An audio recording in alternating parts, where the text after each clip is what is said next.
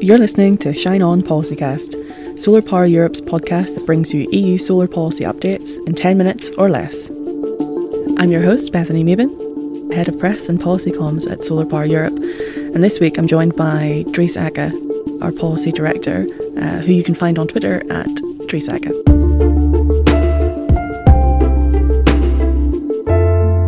Hi, Dries. Uh, Hello, Bethany. Welcome back to Policycast. Um, since you last joined us, uh, we have uh, upgraded our mics a little bit, so uh, all the best to hear your uh, insights on today's topic. They look beautiful. yeah, um, so this week's topic is all about uh, the Net Zero Industry Act and the state aid rule revisions that came in the middle of March from the European Commission.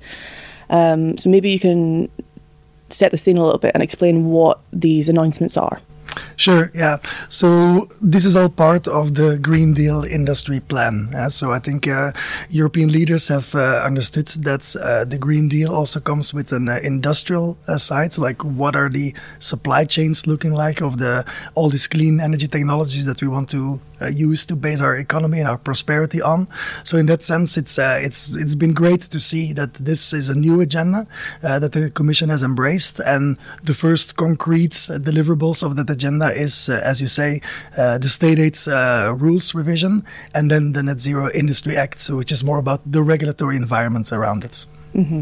And then within that regulatory environment, I mean, what sort of thing are things are we looking at in this update and this uh, legislative proposal? Yeah, so the, the Net Zero Industry Act uh, comprises a couple of, of things. Um, it is certainly uh, good to see also ambition levels, first of all. So there's an ambition of the European Commission proposal to have at least 40% of the clean energy developments uh, in 2030 produced in Europe or strengthened supply chains in Europe. Uh, for the solar industry, that translates to around 30 gigawatts by 2030 of deployed solar that should be produced uh, in Europe.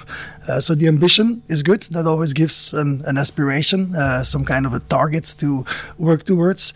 Uh, and the Commission is backing it up with a couple of regulatory improvements. Uh, for example, on the permitting side, uh, so making solar factories easier to permit, quicker as well, um, and also to work on what they call strategic projects, net zero strategic projects, to have a, a selection, a list of projects that deserve even quicker permitting and quicker access to finance and all of that. So these are some of the examples of what is in the Net Zero Industry Act. Uh, the last important thing. and that's probably the, the, the part of the Net Zero Industry Act that we look mostly at uh, relates to non-price criteria. Uh, non-price criteria that would be uh, applied in public procurements, including also auctions. So whenever a member states auctions a certain uh, technology, then that auction should include criteria that are not just about the best price winner, uh, but also looks at other criteria, like for example the environmental um, performance of that uh, of that product, or uh, the innovation contribution that it gives, the the level to which it can be integrated in the system. So, for example, a solar plus a battery, and all of that. Uh, but there's also one specific non-price criteria which relates to security of supply. So, to what extent does that auction then contribute to a better resilience within that technology category. So there we're kind of talking about the overconcentration of supply and trying to move away into more healthy supply chains. That's correct. Yeah, more diversification. Uh, and there's a number. The Commission is putting forward the number of 65%, which means that technologies that win in auctions um, that have a dependency of more than 65% on one source of supply, and that is defined as a country, would be subject to additional non-price criteria uh, with respect to supply diversification and the need that it needs to contribute to having a more diversified supply chain in that technology. Um, it sounds technical, it is technical, uh, but the easy way to understand it there's actually only two technologies that are currently covered by that 65%, and that is solar PV and batteries. So it certainly applies to the solar PV supply chain. Right. So we get we get pulled out quite specifically then in the NZIA, yep. and then maybe on the other side from the uh, from the NZIA into the subsidy rule revision. Um, I mean, what sort of support are we seeing there? I mean, what does that look like for us? Yeah, and maybe just to pick up on what you said before, we are indeed singled out in the Net Zero Industry Act with this uh, non-price criteria, which is something we understand as well. Uh, it is undeniably the case that there is an, uh, an unhealthy dependence on one source of supply, China, uh, in this case. Uh, so the objective to diversify solar supply chains is something that we fully embrace. Uh, of course, the, the, the footnote or the remark that we have is that's applying a policy that is only about punishing, let's say it's solar that, that, that comes from that one source of supply, is not by itself going to build solar factories and keep them competitive. So we need something extra. And that then relates to the finance and to some of the state aid rules. They are, of course, welcome. They look at uh, manufacturing for the first time. So there's been a step in that direction. But our assessment that it's it's not enough. And it certainly is not enough in light of the global competition we see uh, from China, but also from other countries uh, like the United States with strong uh, industrial policies, as you know, through the Inflation Reduction Act. So something needs to happen there to balance the stick that we get in the Net Zero Industry Act, but without the carrot that we need from the financing side. Right. And what does that carrot look like then? Because look, we've got money to, we've got the permitting to speed up building the factories and potentially the support to build the factories, but it's by keeping the lights on in the factories. Well, indeed. So the state aid rules have given more options to member states to finance the upfront investment costs of factories, including solar. Um, but it is not looking at one of the critical pieces, if not the critical piece of having a solar uh, factory to run sustainably. And these are operational costs, uh, especially related to energy costs. So for the moment, in this new state aid rules, operational costs, OPEX, are excluded from national schemes, so will not be approved by the European Commission. And therefore, we say this is not going to cut it. Uh, we understand this is different from how state aid rules have functioned before, but we are looking at a new agenda. This is the European industrial plan uh, that needs to match within a global diversification and a global race for supply chains and key technologies. So, if we as Europeans want to have our part of that, we will have to think out of the box. So, we hope to see some movement there. And and maybe I'm getting a sense uh, already of the answer to the question, but I mean, these proposals come in the context of global competition, as you said. US Inflation Reduction Act is kind of the, the, the big topic there. I mean, does this does what's on the table right now from the EU does it does it allow us to compete? Well, the answer to that is no, and I think we need to recognize that. Uh, we recognize the efforts from the European Commission, the, the steps in the direction which are uh, new, um, uh, but I think the realization needs to trickle down even more that we're looking at another type of challenge here uh, that needs to be appropriately supported. Um, so besides the the rules on the state aids and um, the importance of being able to, to, to cover operational expenditure.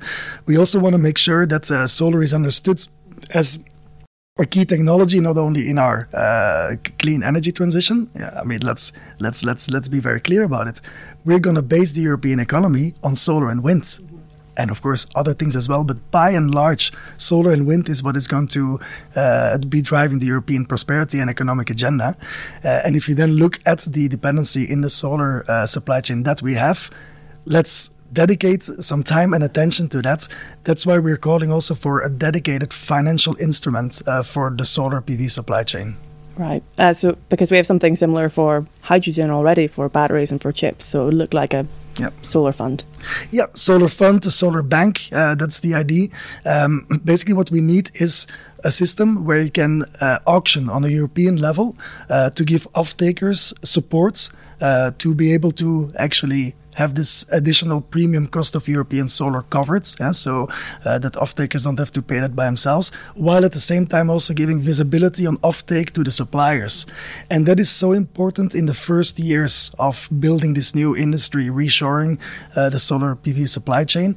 It's that, that early visibility on off-take, security on off-take, while also giving the off-takers a perspective that there is a premium cost that can be subsidized. Right, so, so just getting something in place that can kickstart it. Absolutely, yeah. Um, the ambition is 30 gigawatts of solar PV across the supply chain by 2030. we're probably not asking for uh, uh, subsidies of that level, uh, but we need to kickstart it. And EU-wide tenders are a very compelling way of doing that because it also helps to keep the single market together, uh, to make sure that there's no intra-EU competition, and that you just match the cheapest supplier of European solar with, with the highest off-taker that is willing to pay a price, and that minimizes then the subsidy that you need. So the concept of the hydrogen bank can be actually transported to solar PV. So here's our plea for a solar bank. so the the challenge on the table is significant, but the the solutions we can employ are also they're there um, and they're they there. require. We, we do think a bit. We have to think a bit out of the box. That is, of course, part of it. It's innovative what we're suggesting, uh, but that's that is a realization that uh, is I still think trickling down. Uh, so uh, the Inflation Reduction Act has been a wake up call for Europe. You see, uh, it has triggered the the the the, the, the political agenda on the industrial plan. But it has not yet fully arrived and landed what it actually means to to achieve those goals. Okay, we know that we've got these new problems, but we don't necessarily have the new solutions just just yet. Yep. Um, so then, what's the what's the next step for for the NZIA for subsidy rule revision? I mean, what does the rest of the year look like? Yeah. So when it comes to the Net Zero Industry Act, this is like normal European legislation. So the act was is a, is a regulation proposed by the Commission.